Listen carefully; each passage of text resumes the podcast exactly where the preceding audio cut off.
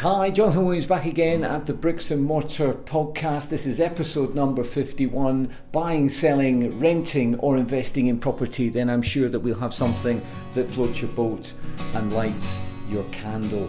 This week we have got a great interview. Uh, Sandra Martin is who we're interviewing. I have trailed this over the last couple of weeks. Sandra Martin is all over serviced accommodation. She comes from a hospitality background and she's working with her husband Kenny Martin to change the face of serviced accommodation.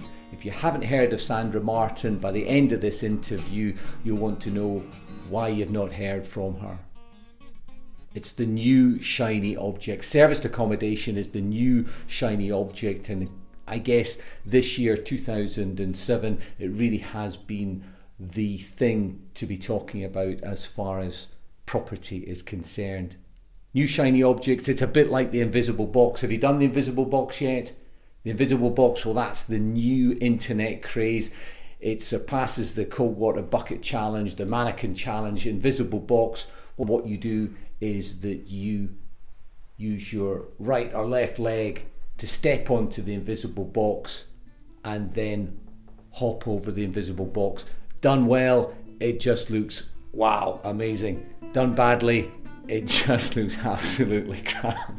So have a go at it. Listen, if you've got kids, they will be demanding that you do the invisible box. Enough of the invisible box. Let's start talking to Sandra Martin. Sandra Martin, that's who I'm speaking with today.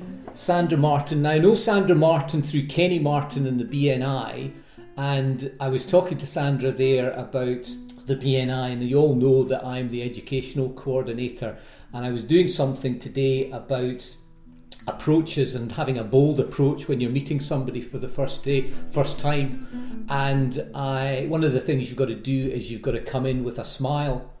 And I got this all from a guy called Jordan Harbinger who runs The Art of Charm. And one of the things he says is there's various do's and don'ts, and one of the things you mustn't have is an RBF.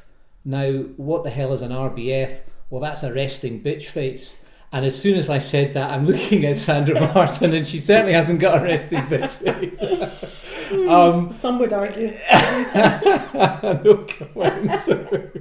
so we had a chuckle about that because I'd never ever heard the phrase. Um, but it's so important to have that smile. I mean, you'll yeah. deal we're talking to Sandra today about serviced accommodation, um, all about hospitality, and you've got to have that smile. Mm-hmm. Absolutely, it's front facing, customer facing. Yeah. Service industry. Yeah, absolutely. Whether you want to paint it on doesn't matter. It's going on every day. And this podcast is going out to those who've got an interest in property. And what we've never covered is, is service accommodation because it seems to have come up in the rails and now it is full front and center mm-hmm. that if you don't know what serviced accommodation is, you need to understand. So, mm-hmm. really, the conversation this morning is to have a chat to you so you can explain to us serviced accommodation, how you really got into it, mm-hmm. um, and the, the do's and don'ts. So, your background is is what? Um, my background is, is years in hospitality, okay. running hotels, educated in hospitality at Glasgow, um, and moved to America, running hotels and country clubs. Oh, right. Um, so director of sales and um, everything from weddings to selling rooms um, to golf events, tournaments. Um, so uh, literally um, have done that here and in the US. So, with the hotel industry, is it the case that once you get a job within the hotel industry, you're ending up doing everything for a period of time so you can understand what the business is all about? Um, it really depends. A lot of people know. A lot of people, like any other industry niche, um, some people will just work in restaurants. Some people will just work in front of house. Some people will just work in housekeeping. Um, right. I've actually been really lucky because I've been very well rounded. Mm-hmm. Um, because I did a degree in hospitality, um, you were forced to be rounded. Yeah. Um, and you were forced to try everything. So I have done everything from housekeeping to front desk to managing restaurants, um, through placements, through tenure in the industry. Um, and uh, to be fair, I got into sales because I get fed up watching the salespeople come and sit in my restaurant and I had to serve them and thinking, I can do that because um, I was doing a lot of the job for them and um, uh, or with them, I should say, um, and really fell into that because okay. I knew the product so well and enjoyed it. Um, and so that's where I kind of moved into the sales side. When I first moved out to the States, it was all food and beverage related. So, right. Um, so yes, my, my background is very well rounded because I've ran most departments. Okay. Um, so a timeline a here, we're talking, we're now, we're talking obviously 2017. So out in the States when you were. I was out there for six and a half years. So I was out there when I, I left when I was about 23. Um, I did a couple of placements Young, free and single. in the States. Yep um, and was out there until probably I was about 29, came back when I was at 29, had my okay. 30th in Scotland. So that was about two weeks ago. Right. Um, um, she doesn't look a year past 30. But yeah, um, spent a long time and um, and it really um, makes you grow up fast as well. But, uh-huh. but worked my way through the ranks. And, so you just went out there well. on your own, but had obviously a job to go to.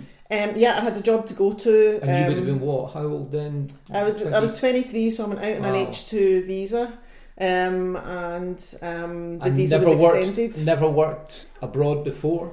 Well, I had worked in placements, so I'd done um, six month placements in between university oh, right, okay. in America in right. Western Massachusetts. So, so, I had worked in there running restaurants and running housekeeping teams. Um, so it um, wasn't your first rodeo. Yeah, so I'd went out on J ones visas and then went in H two and actually ended up with a green card. Okay. Um, because the skill set, yeah. it was argued by the company that uh, you know it was needed and, and what I was doing was a position that needed to be um, kept by me. Yeah, okay. So um, they fought my corner and, and, then I came home to meet King Kenny. King Kenny. so Kenny's an architect. yes. Um, and when was it that you discovered serviced accommodation? Well, um, Kenny went to a property meeting Okay. Coming up just over two years ago. So Kenny's um, part of Progressive. Um, P- yep, he had went to network. the um, Progressive. He'd went to the MSOPI, which is the multiple streams of property income. Never okay. went to anything like it before. No, but got invited, and, and we had, um, like everyone else, came through a recession. Um, you know, both worked really hard, and um, and that's a big step to do because huge. these courses aren't cheap. Well, that was a completely free weekend. It right. was three days. It was free, hence the reason why he went. we are talking Kenny here, of course. so, hence the reason why he went, and um, and instantly, even from the first phone call, something had changed.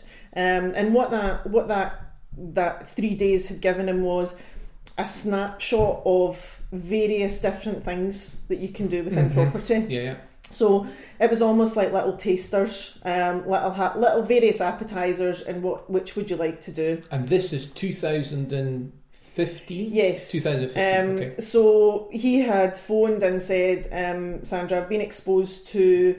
Um, you know, various different exposed. things. He hasn't been exposing. Um, no. so it was actually Paul Smith, who many of you will know, was speaking at that, and it was the first event in Glasgow.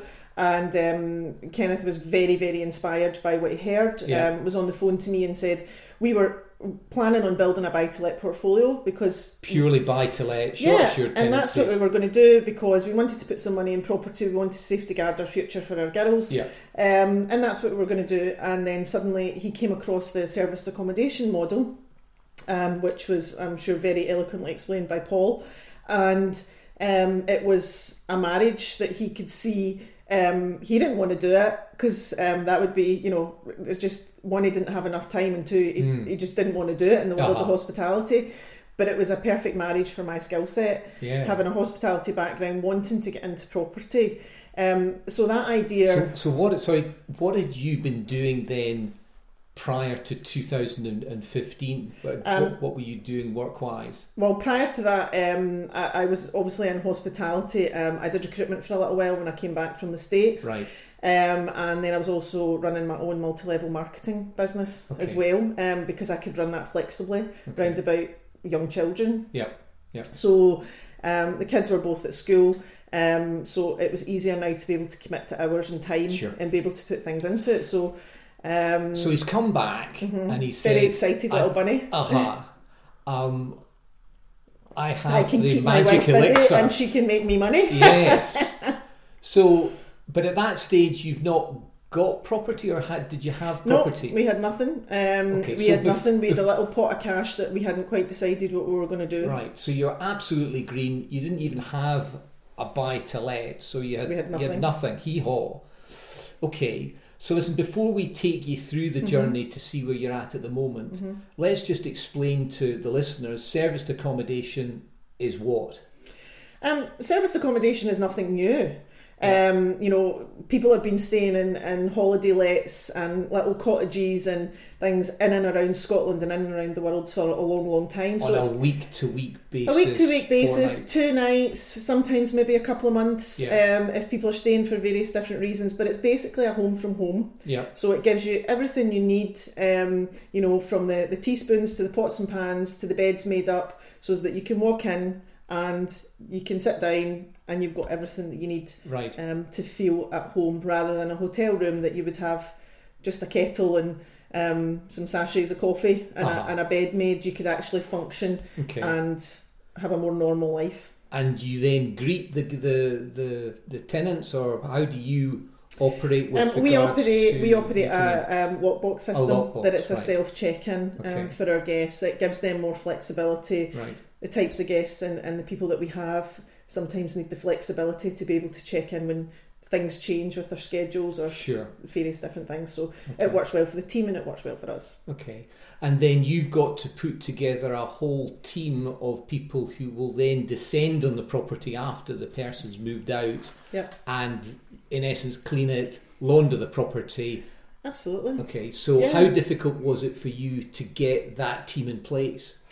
Um, it's as difficult as you make it, I suppose. Um, I mean, I'm a big champion of BNI, as you well know. Yeah. Um, so BNI, I very much used all of my resources in that um, to pull together people that I knew that were trusted, um, Mhm. that I trusted, and that we'd had relationships for years, or other people that I trust had relationships. So I mean, you, you've interesting. You've mentioned the word trust there four Yeah. times, and that's absolutely key. Mhm. I think because you need to have a team that you can rely upon. Absolutely. Because ultimately, if they don't do the job or don't do the job properly, then that's going to reflect upon your reviews. And once that review's out there, it's very difficult to get rid of that review. yes. And don't get me wrong. Sometimes you know bad reviews are just are just part and parcel. Sure. You can't be perfect all the time, and we just we certainly don't expect that, but we do strive for it. Uh-huh. Um, you know, but but when I set up the business, I set it up um, in the only way I know how. So I set it up in departments such as a hotel would Mhm. set it up. Okay. So as far as I'm concerned, we've got divisions that a hotel would have, and that allows me to manage it and put the systems and the controls and the procedures in place Okay. so that each department knows what they're responsible for, Uh, um, and they can interlink as well. Yeah, and that's brilliant because that's your background. That's what Yeah. you went to uni to do, Yeah. and you've come out and you're now almost just running your own hotel chain. Well, it's, what, it's, it's the way I describe it. Um, I mean, we are working on some blocks and things like that just now, but all our units right now are individual standalone units. yeah, Um, they're not all in the same location. So the way I describe it to people is that we run a floating hotel. Um, and that's what we run, uh huh, you know, and, and just because there's a house in one place and a flat elsewhere, they both have to be serviced. They have Mhm. to be, we have to be able to get, um, you know, the, the things that a guest needs. Um, or if something happens, we have to have a response time. hmm We have a duty of care. Just because they can't walk down to reception yeah, doesn't mean they're any less important absolutely, than someone that can. Yeah. So we have a duty of care to make sure that you know, and and I use various different things, but our guests get hugs along the way, hmm um, and they need to get hugs along the way, hmm and sometimes they need a hug because we need to hug them, and sometimes they need a hug because they need to hug us. right, Um, you know, they need something from us, we need something from them. Um, so it's about that relationship, and if you're not creating relationships and you're not smiling even through the gritted teeth, then you won't win this war Yeah. because um, it. You know, I see lots of people in, in different things on chat rooms, and they get really annoyed at guests. uh huh, Don't. It's just part of it, yes. you know. And I, I would it's the industry. I would defy anybody to go and spend one day behind a reception desk in a hotel and not hear every single one of those comments more than once Uh huh. Because it's just what you've got into. And earlier, before we put the recorder on, we were talking about your view. I think is very much that there's a lot of people who have migrated into serviced accommodation from property because Mm-hmm. they've had their short assured tenancies. They've got this brand new shiny object that apparently is is making money hand over fist and so they're coming from a property perspective where it's a case of sign on the line that is dotted on the six month lease and you know what i don't want to hear from you because Yeah. if you hear if i hear from you there's a problem and i can't be bothered with problems whereas you're coming from it from a completely different angle in that you're coming from the proper angle because ultimately yes it is property Yeah. but it's a service industry Yeah. and that's more important because you're dealing with the public on a short term basis The, the, the property is secondary, yeah um, really, um, to, to what it is. And if uh, you know, if you don't put heads on beds and bums on seats, then ultimately you don't have a business. Yeah. Mm-hmm. Anybody can make the property lovely. Um, okay, there's location, there's vari- there's variables that some work and some don't in certain in certain places.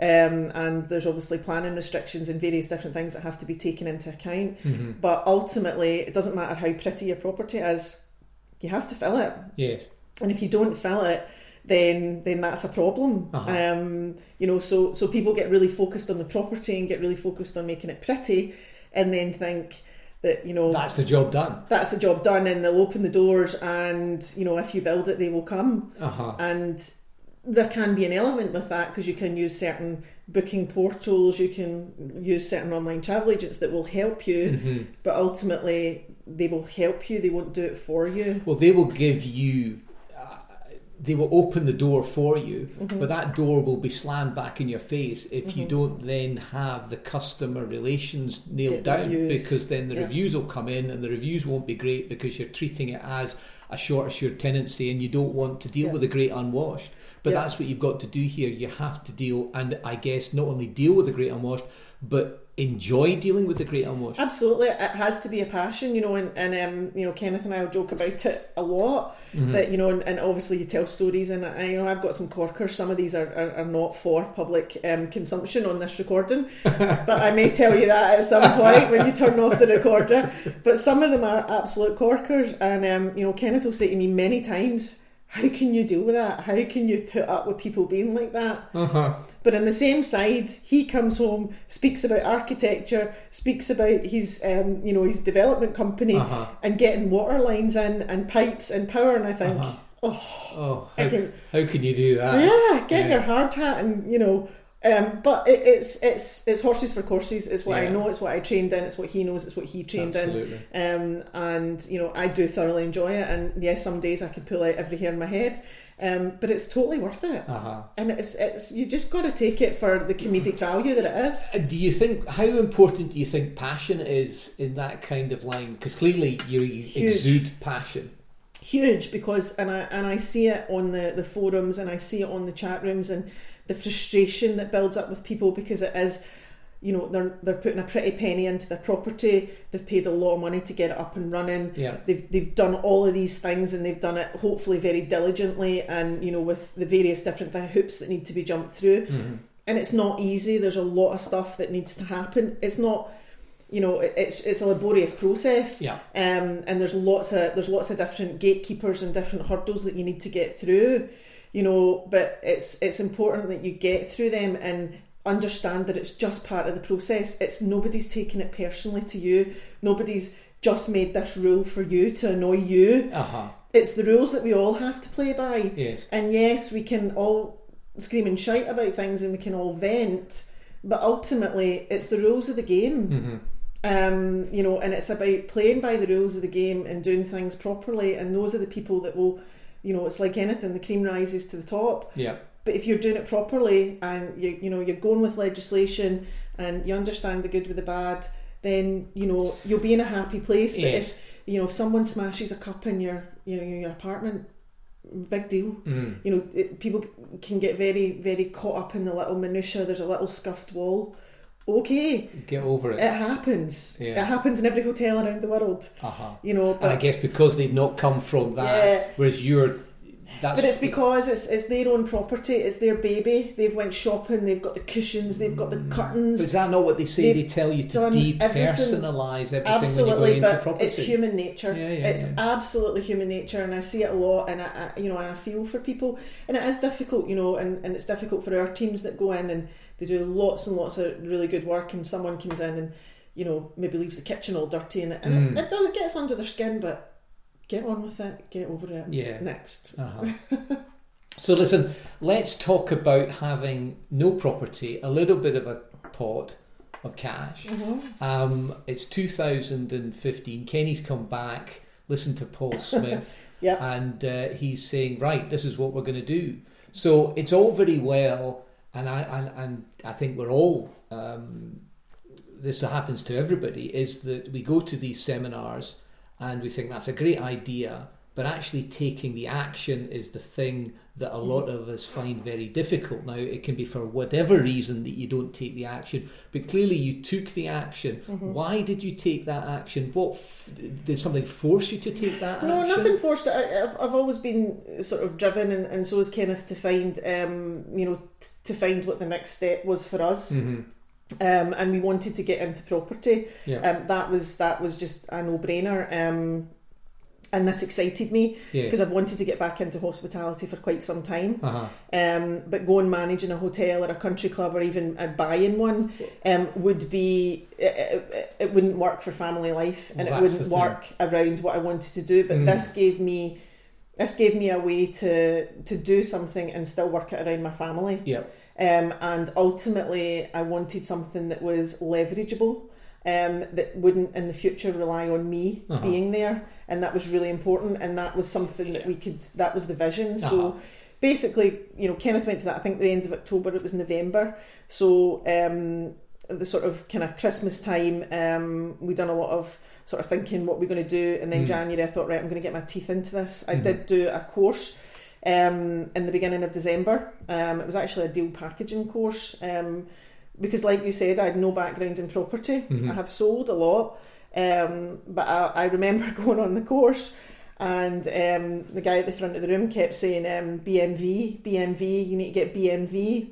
And I remember nudging the, the guy next to me going, What is BMV? right.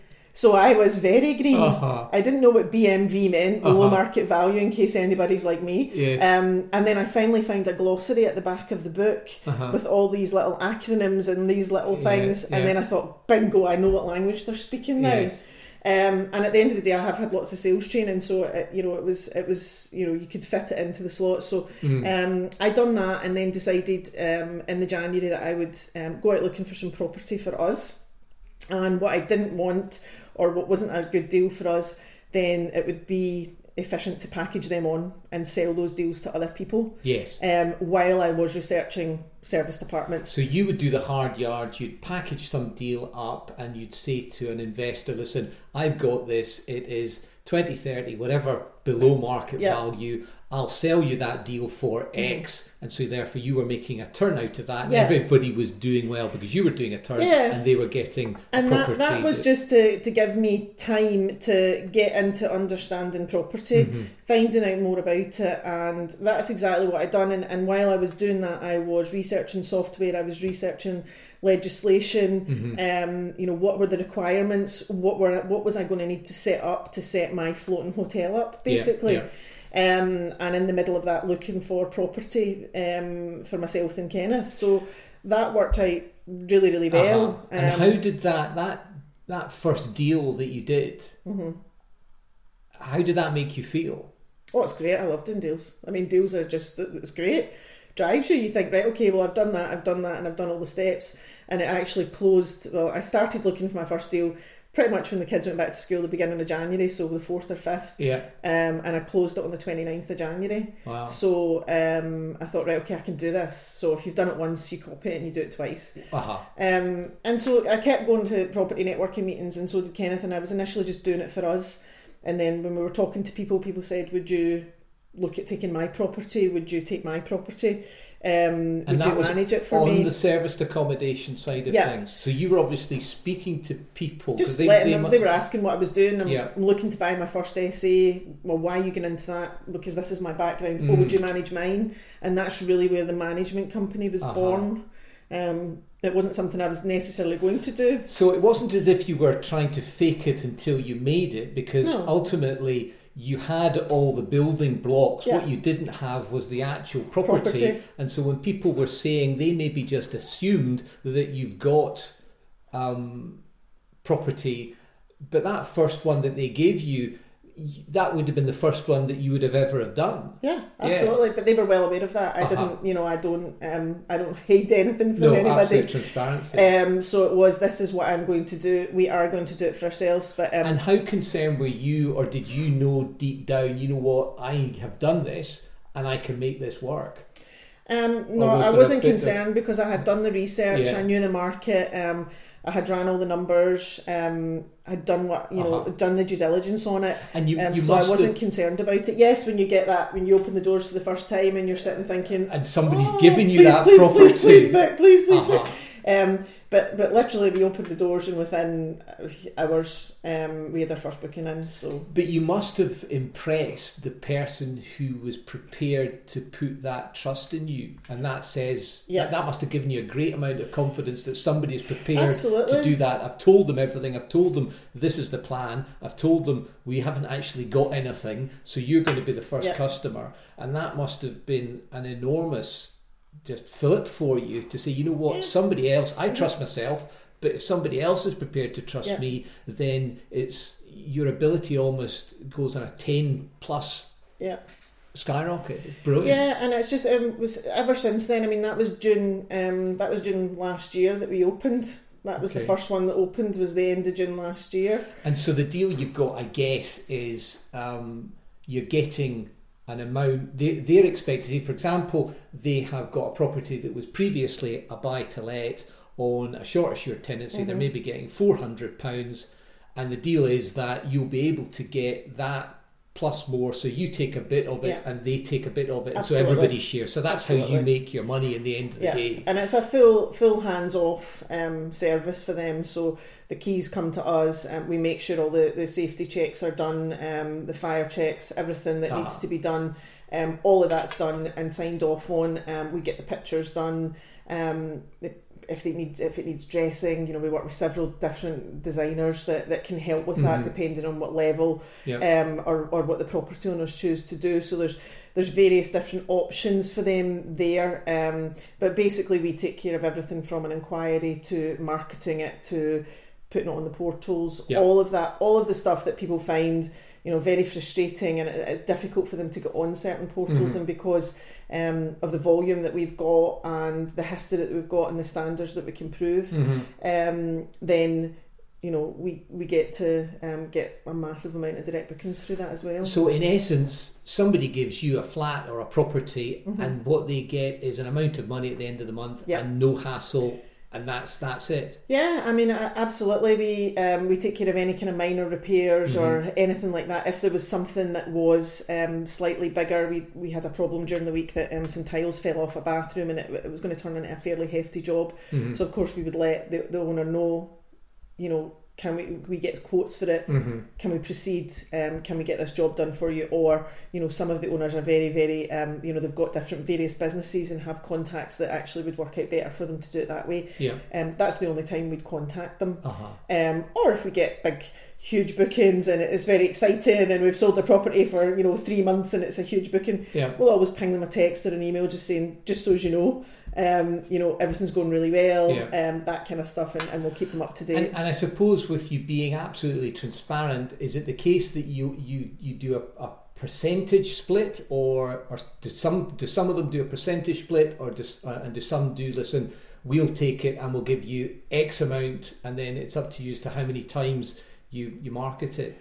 Um, no, we just we, we do the same deal, so it's a percentage, Percentage split, and um, right. And that way, um, you know, they get marketed. You know, all of our properties get marketed the, the same, same um, because it would be it, Well, that makes perfect it's sense. It's the way we systemize it, and it's the way the, the way that it needs to work, um, and it, it, it- works really well. Um, each property needs to get the same respect as, as the next one, Mhm. um, and each property has to be of the same ilk. So, um, because if one person stays one place and it's Yeah. not very nice, Yeah. But they, the place they stayed in before was lovely, Mhm. um, they're not going to come back to us again. No. So it's about each property, although there's individual owners, they are actually part of a brand. So we make sure, you know, we don't we don't let people use their granny's old sheets or their granny's old curtains or anything Yeah, like that. We yeah. use professional linen, we use, you know, the towels, all of that kind of stuff, so that people are getting that experience Yes. and they want to come back to us and they get that feel. So we all represent each other. So Uh-huh. it's very important that all the standards are met. That's interesting. So you're incentivized with regards to getting as many people through the door, but you're also saying, listen, there are standards here. Absolutely. Because if the standards fall, that reflects your brand, which then impacts upon how many people that you can get through the door, which will eventually impact upon the pound shillings and pence that you're able to pass to the Yeah. to the owners. Absolutely. And so everybody wins by making sure that the levels are Yeah, each are property is a. I mean, lots of lots of our partners don't know each other. Some of them very much do because we, we we've only ever worked off of referrals, Mhm. um, which is great. Um, but each each property is a reflection of each other. Um, so even our properties in Ayrshire, our properties in, in Lanarkshire, our properties in Glasgow, they all bounce off of each other because we move people round. Mhm. So we have we we have various different people that come to stay with us, and we'll say, "Oh, that one you stayed in wasn't available. Let's move you here." Yep. And they go, "Great," you know, because even though it's a different type of property, it's got the same standards. So they Mhm. know they're going into, you know, immaculately clean. They know they've got linen. They know they've got sheets. They Yeah. know, you know, the various different things they know they, they know to expect from us. And that's something over time that you can build up yes. a history and a reputation. Yeah. Yeah. So absolutely. hats off to you for doing Yeah. that. That's brilliant. Um, and so, so you've got the first one that works well. Yeah. So how do you market? How do you get more people to give you? I mean, there's word of mouth, but do you do anything else other than word of mouth? in relation to getting more properties or in relation um, really it was it was lots of networking um, and lots of lots of word of mouth um, and I, I purposely um, didn't put the foot on the gas if you will um, it was getting to you know getting that first half dozen making sure they were working work? Yeah. making sure they were full making sure the testing, systems testing, uh-huh, testing. Yeah. the systems, the processes, the cleaners, the linen, the all of these things, and you Mhm. need to get to a certain amount before you can start to step up these processes as well Yeah. and make them more rigid and do certain things. Um, so all of that was was kind of sort of tested along the way to make sure. And did we do everything perfect? No. Does anybody? No. hmm Um, but I'd like to think that every day is a school day and that we learn along the way. Yes. Um, and we make sure because as much as I have a hotel background, um, my buildings when I was in a hotel were all in the one place. Uh-huh. They did not move about. Mhm, I mhm. had a maintenance team on site. I had housekeeping to call from. I had food and beverage. I had HR. I had accountancy. I had all of those guys to Mhm. pull on straight away if there was a problem Yeah. um, or there was something that needed to be resolved. Uh-huh. But when you're when you're running a floating hotel, those variables become very different, and the tire tracks up and down the M8 uh, they get worn.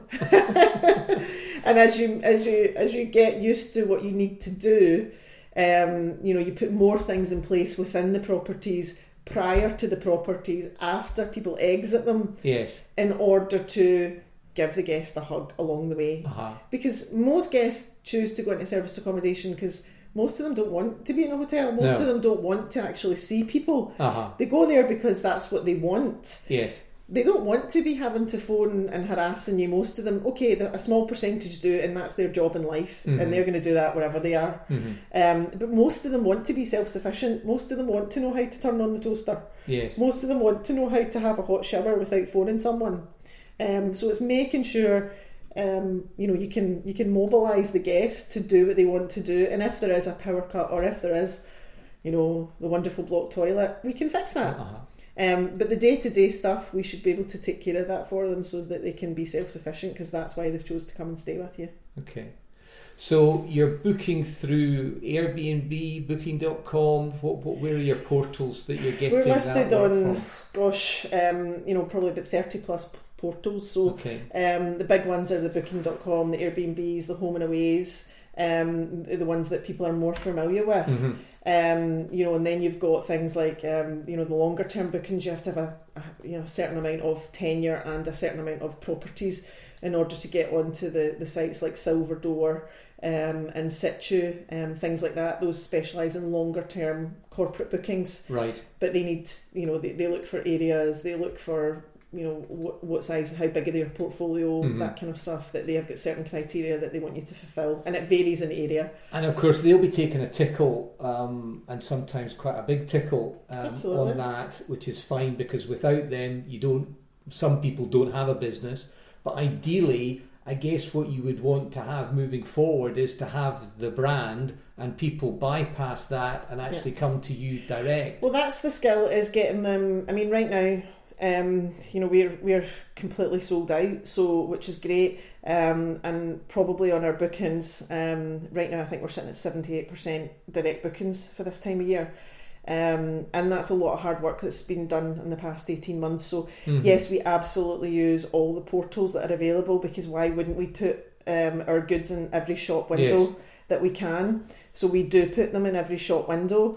Um, but it's about you know using things you know we've we've had bookings that have came through booking.com great we've gave the guests lots of hugs we've asked them you know is everything okay do you like the property Mhm. da, da, da, da. we've ended up getting direct contacts um, you know and one in particular has turned into you know a booking that was i think it started off at 396 pounds Yep. for a three or four night stay Uh-huh. um, and that's now being converted into probably 40 50,000 pounds worth of direct business um, which cuts out a 15% booking fee. Yes. and we've got various companies and, and it's really important to keep those standards because they come back to us because their guys don't moan. Hmm no they don't complain about uh, the service that we give them so ultimately the person that is responsible for booking doesn't have the headaches Uh-huh. doesn't need to worry about anything apart from giving them the directions getting them to the property Mhm. and then we take care of everything else for them And so, for the direct bookings, is there a dual pricing, or is the pricing exactly the same? No, we give them a discount. Yeah. Uh-huh. Um, we absolutely give them a discount. Um, pricing will determine on um, length of stay, how many people are staying with us, Yeah. um, various that, that you know. There's there's variables that, that go there um, Mhm. for us. So we will absolutely give them a better deal um, for coming to us directly because we're cutting out booking fees. Um, and many times it's direct bank transfer, so we're not paying any credit card fees either. Brilliant. Um, so it's a win-win for everybody. We still make more than what we would Uh huh. from a booking engine and they pay less. So it's absolutely win win for all parties. And and there won't be anybody who's listening to this who's not telling me, for God's sake, ask ask about how much they get, ask about the money side of things. How big a difference is it between renting a property, buy to let, short assured tenancy, and doing serviced accommodation? Is it night and day? Well, that's why we went into it because it is night and day. Because we looked at having one serviced accommodation and it would be the equivalent um, for us to have 10 buy to lets. So one serviced accommodation could could make us what we would need to get off of you know 10 buy to lets Yeah. in our portfolio. So it was a complete no brainer for us. Uh huh. um, that we go down that route. So, so yes, um, you know, the owners are all making substantially more Mm. than they would do as a buy to let. But as you well know, and you can teach me way more, but you know, with the Section 24 and, and all of that coming in, hmm even if an owner was making exactly the same tax wise, they would still be better off with an SA than they would be Yeah. with a buy to let. Yeah. So, um, you know, it's it's one of those things. that You, you know, we, we were very proud that when we open properties that we do hit the ground running, hmm um, and we have a very good fill rate when we when we open them. Um, you know, but th- there is lean months. There is some months you can't have everything glittery and sparkly all the time. You know, there's anomalies. There's twelve months in the year. Um, you know, there's anomalies in those months, Yes. and you you go, "Well, why was September not good? Uh huh. you know, I don't know. Everything else was filled. Why, why is September not good for one particular property? Yes. Why is the world round?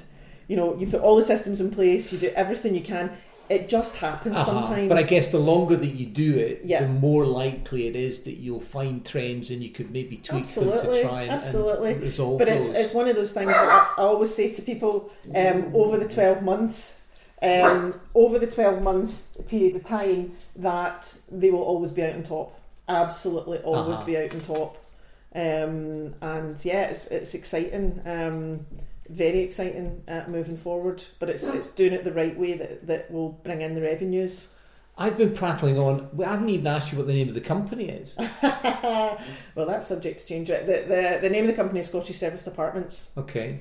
So um, we trade under that, but we're actually very excited because we're in the process of rebranding at the moment. Right. Um, but that's for another podcast. Okay. So we can't. Um, we we're can't. not, I we're not revealing we that. can't reveal. We can't do the big Um, reveal at the end of the yeah, podcast. there's Okay. some there's some very exciting things going on with the company um, Okay. and the direction that we're going. So we felt it was time to um, to do some stuff and, and change it. So we're working with some specialists at the And moment. you've got your own website. Yep, ScottishServicedApartments.com. We've got our own website um, that everybody gets linked to. Um, again, we're doing a lot of work on that just now. Uh-huh. But we've we've got various different tools in place um, Mm. that that mean that we can you know we can promote ourselves as much as possible. And the other th- thing I wanted, and I've always thought, uh, and want to ask this question to those who are running serviced accommodation, is location. How important is location as to how well the SA will work? It, it- it's it's huge. Uh-huh. It's absolutely huge, and, and not everywhere will work um, for various different reasons, and and different areas will work for different types of people. right. Um, so if you look at Edinburgh, then it's a no-brainer that you're going to be, you know, heavily into the tourist market. uh-huh. Absolutely. Um, Glasgow is very tourist market as well, Yep. but they also have lots of transient people. There's also lots of um, contractors that are coming to the area to work on various different um, projects, Mhm. um, you know, across Scotland and across the UK for that Yeah. matter. Um, you know, we've recently opened some some properties in, in, in Ayrshire, and it's a really quiet time in Ayrshire at the moment. Mhm. Um, but there is ways around that, and we are working on that. Yep.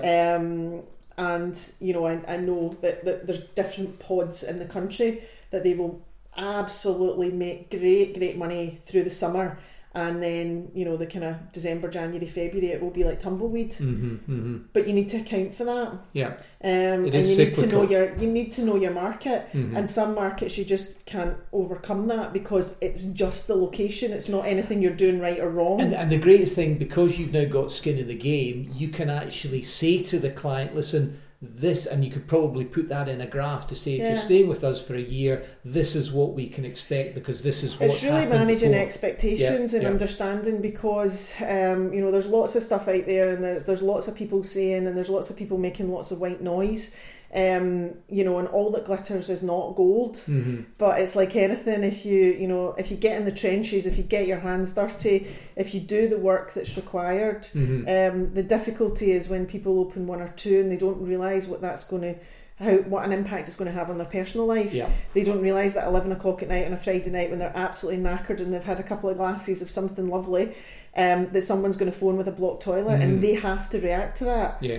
You know, or someone's going to phone because they don't care that you're at home. They, they just see you as part of something that, you know, a corporation, they don't understand that it's just you Mm. that's running it Mm. and they don't care because So they've would- paid a price. So would you be of the view because there'll be many listeners out there who have got their own buy to lets and they, they manage them themselves and that's fine and, and to a certain extent I do that myself because I know I'm not getting a call Yeah. every day. hmm You can't do that for short for SAs, or or if you do, do. you have to have that expectation that you are going to get those calls. That that's my thing is that you you have to realise you can absolutely do it, yeah.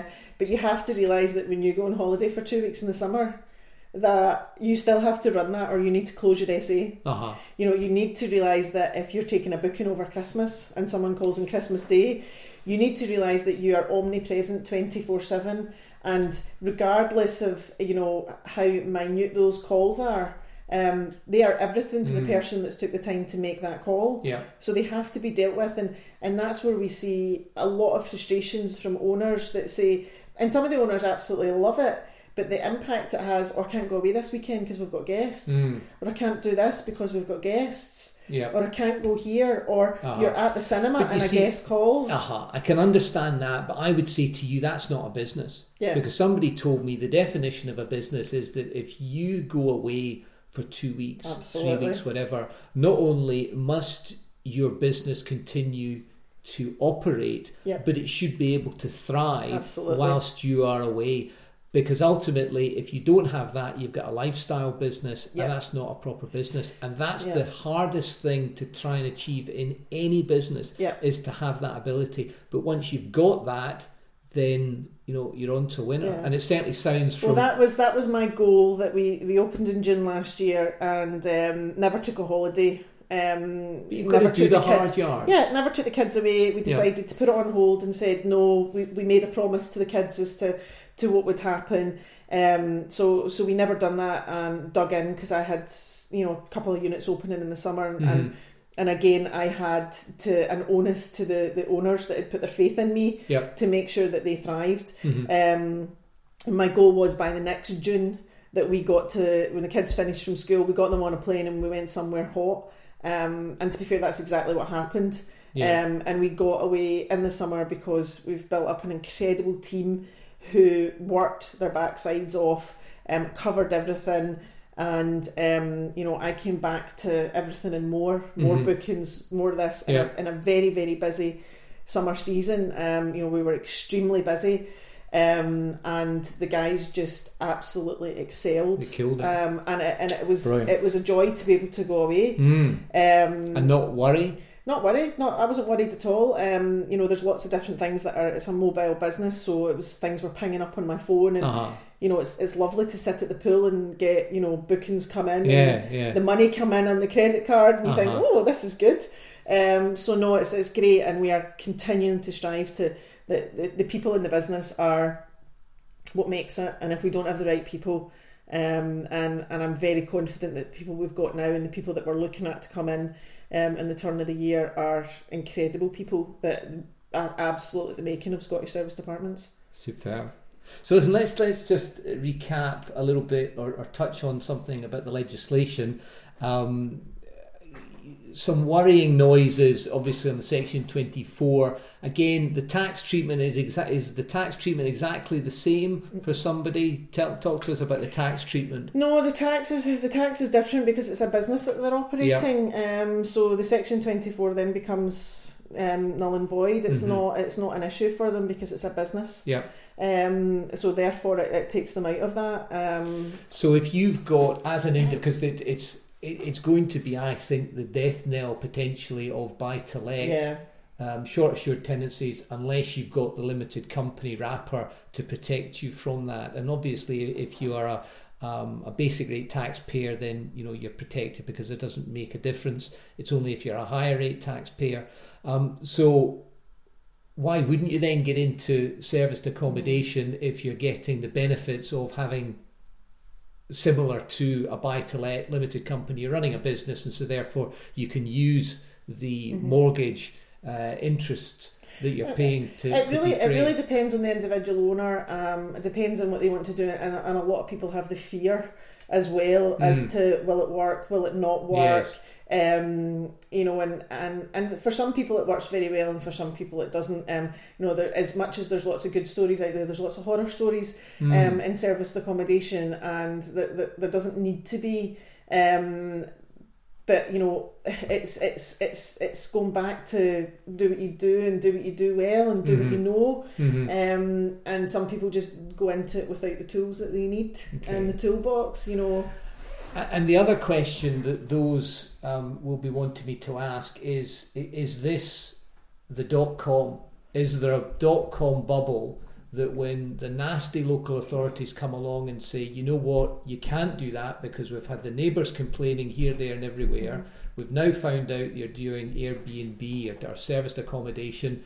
You ain't doing that because you need to get a license to do that. Can you see where can you see this going? Licensed, and if you don't have a license, you can't do it. I mean, I think there will be. I I think there will be legislation, but when you look at the government, um, they're never the fastest at coming forward with, No. with various different things. So um, I would welcome any legislation and um, welcome things, especially when it comes to making people that are running serviced accommodation um, compliant with various different safety checks Yeah. and fire and all that kind of stuff. Yeah. But when it comes to planning legislation, I mean, we have done our due diligence, and I would urge everyone to speak to your local planning Mhm. um, and make sure you know if you're allowed or not to do it. And Mhm. if you're not allowed to do it and you go ahead, understand that you'll be shut down, and understand that you can have a chap at the door or a notice on your door saying. We understand this is going to happen, and you could be closed down, and don't be offended by it because Mhm. it's the law. Yes. Um, so you know when you look at Glasgow and you look at um, Edinburgh, in particularly, it's always the big cities that that legislation will come into first.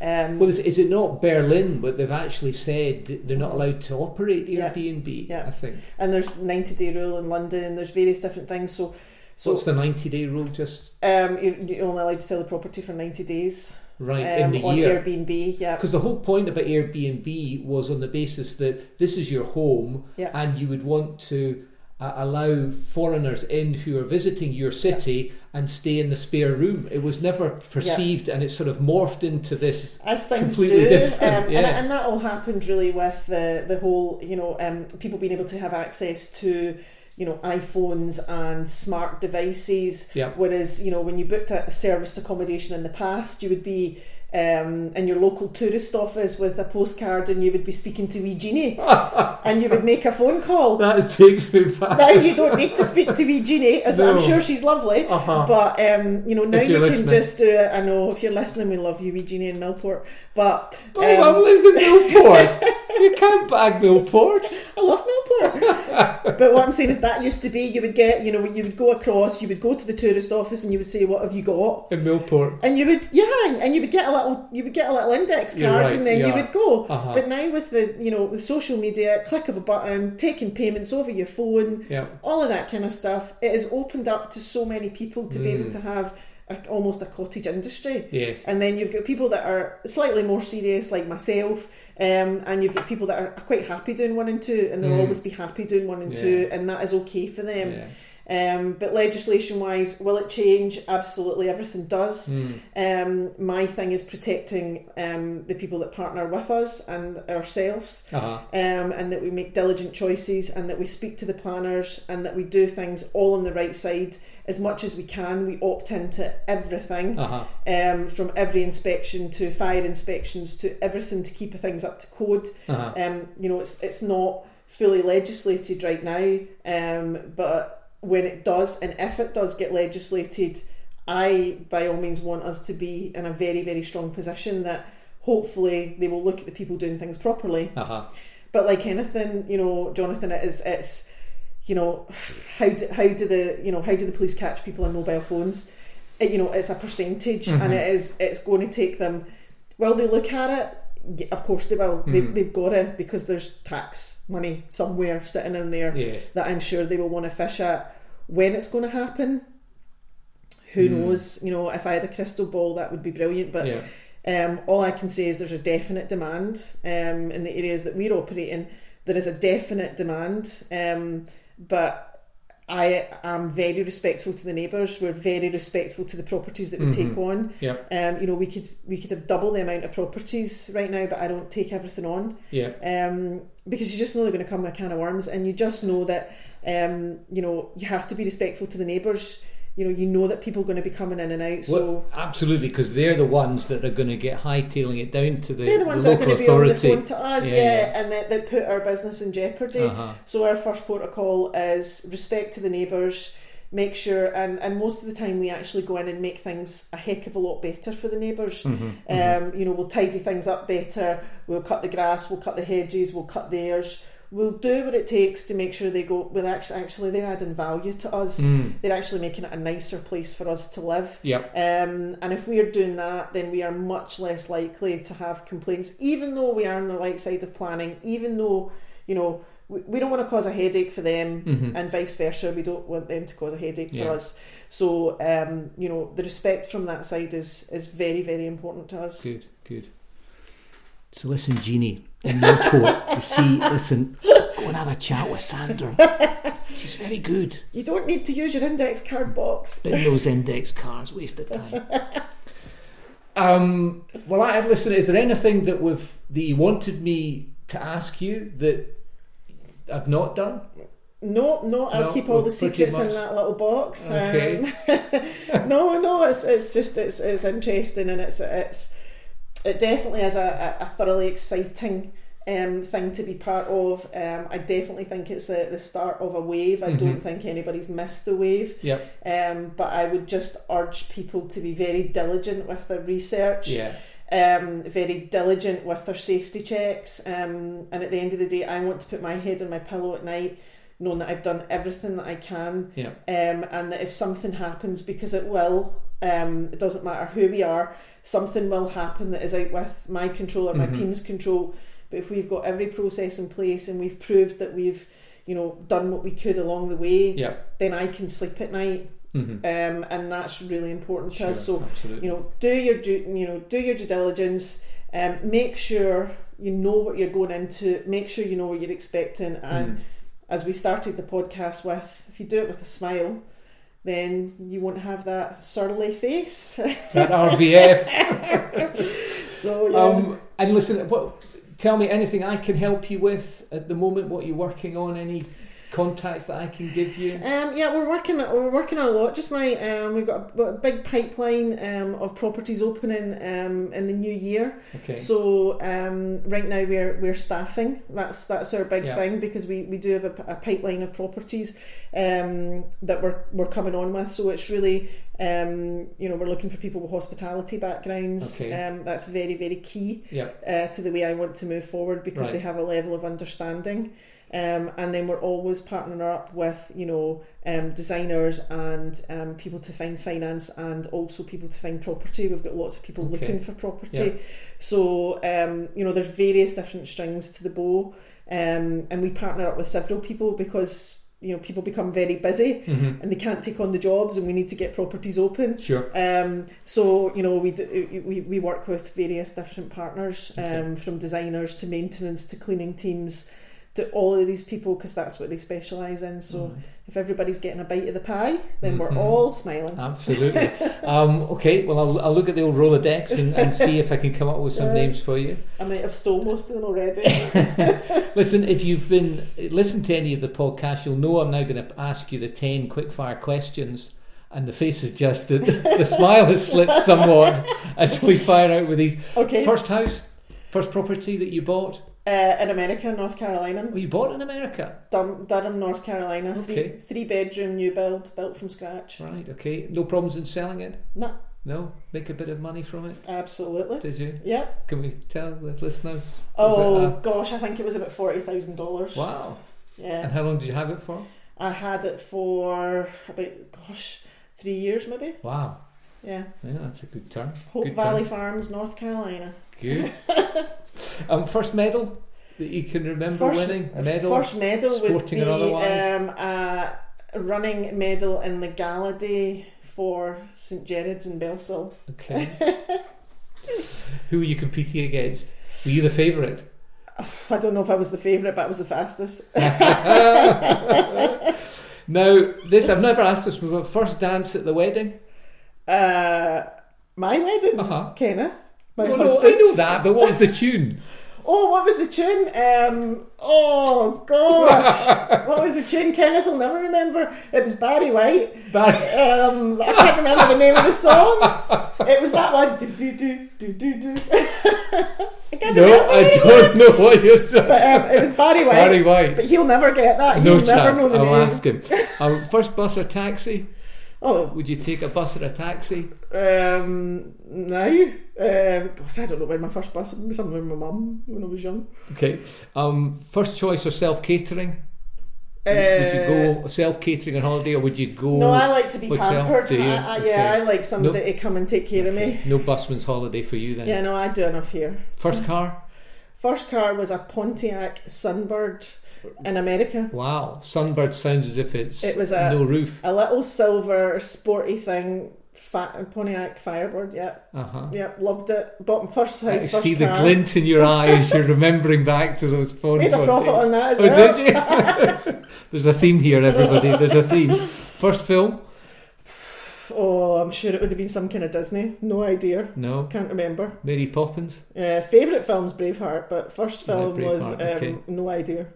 Okay. Um, first serviced accommodation. I think we spoke about that. Um, first service uh, accommodation was a little one bedroom in Blochairn. Okay. And you used to Blochairn, mm-hmm. fruit market. Yeah. Wow. Yeah. yeah. Uh-huh. There's money in them hills, I tell you. Money in them hills. Um, first drink on a Friday night. Oh, prosecco. Is it definitely a glass of prosecco? Kenny, if you're listening, yeah, bring one up the hill. and then finally, first amongst equals or fact. This is all about books. Do you like fact or fiction? And what are you reading? Um, I like I do if I'm on holiday I really do like to take a break and have fiction. Okay. I like to disappear into and I like the kind of John Grisham oh, movies. Right. Yeah, um, yeah. I, I, like those kind of books Thriller as well kind of that kind of make you think. Yeah, yeah. Um, and just some of the other drivel that you that you like. Mm-hmm. Um, I like them. And the last book that actually the last book that I read um, was Paul Smith's SA one. That was the last one that I read. Right. Um, so, but I need to get my finger out and do some more reading. Good, yeah. good. Well, listen, the knowledge you've got, it may well be that a book is maybe not that far away. You and Kenny can uh, mm. can partner up and do that. Um, that, would, that would just give him more revenue to spend, Jonathan. I'm not sure. I'm not sure if he's ready for that. Sandra, listen, I'm going to walk you to the exit. Thanks very much. It's been really eye opening. And anybody who needs to speak to you, it's uh, the email address for you is? Is info at scottishservicedapartments.com. Brilliant. Thanks very much. No, thank you, Jonathan.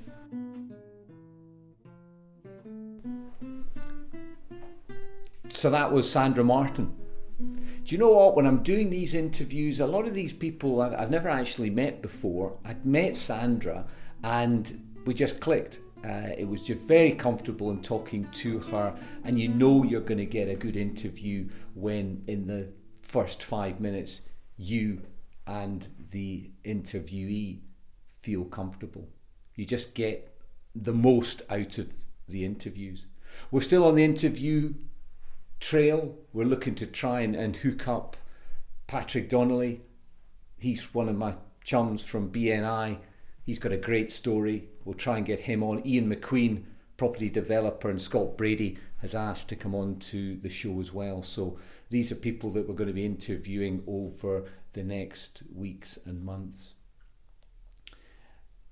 I was out uh, before I do my wrap up. I just tell you that I was out at AD Plus Accounting. They do various business seminars, and if you've never been to one of their business seminars, I would strongly advocate uh, hooking up with them. Great company, just not accountants, business advisors is really what they do. And every month or so, David Charles and Matt Donnelly at AD Plus come up with just a great speaker.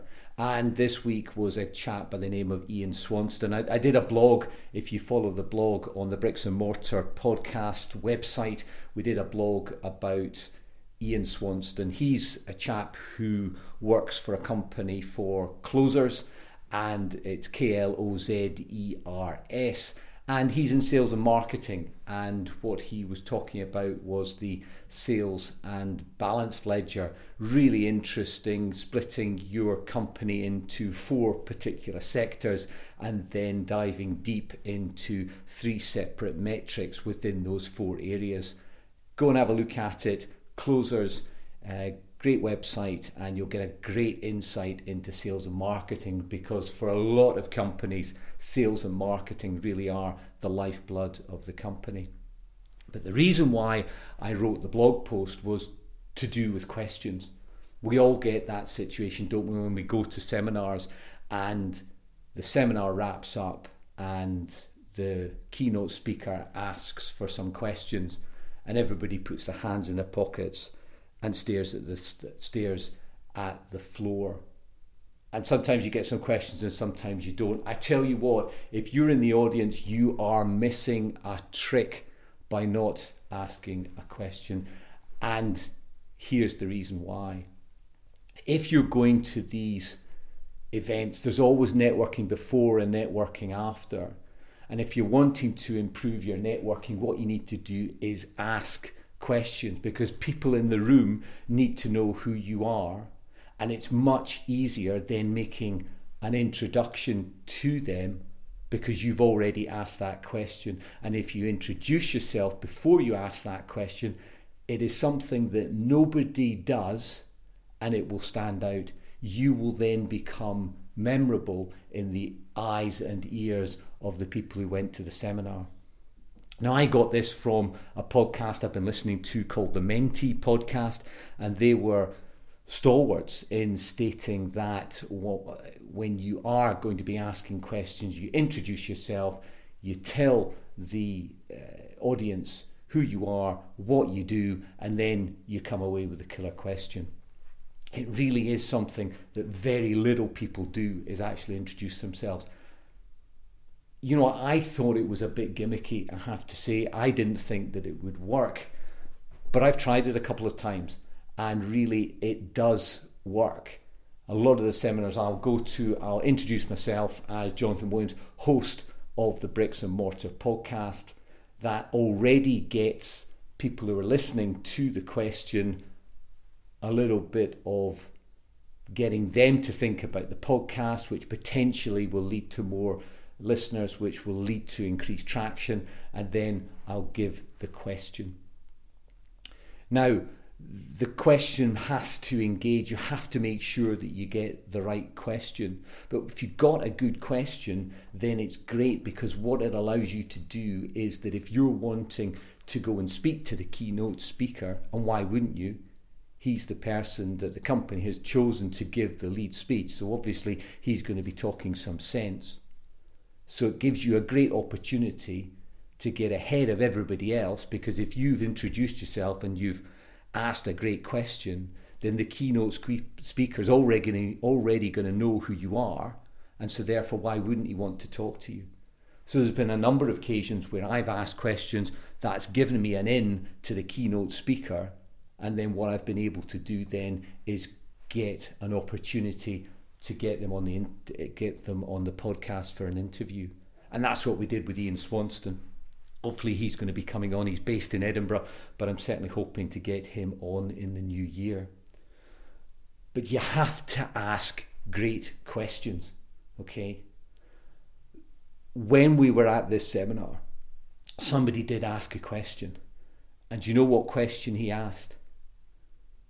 The question he asked was Did you notice the spelling mistake in your slides? I'll repeat that because it was incredulous to hear this guy say, Did you spot the spelling mistake in your slides? And you could just feel the energy in the room just completely dissipate. It was pretty embarrassing. Why would you come up with that kind of question? What benefit is that to anybody in the room? It was so small minded. I just could not believe it. It embarrassed probably AD plus. It embarrassed the speaker, belittled the speaker in front of everybody. And then when the speaker took him on, the guy who asked the question said, ah, no, it doesn't matter. Because the speaker said, well, where was it? Where was the spelling error in the slides? And the guy who asked the question said, ah, it does, doesn't matter, it doesn't matter. Why open your mouth? Why open your mouth? Listen, ask a good question. If you ask a good question, then everybody will listen. Don't ask a question like, did you spot the spelling mistake in your slides? Good grief.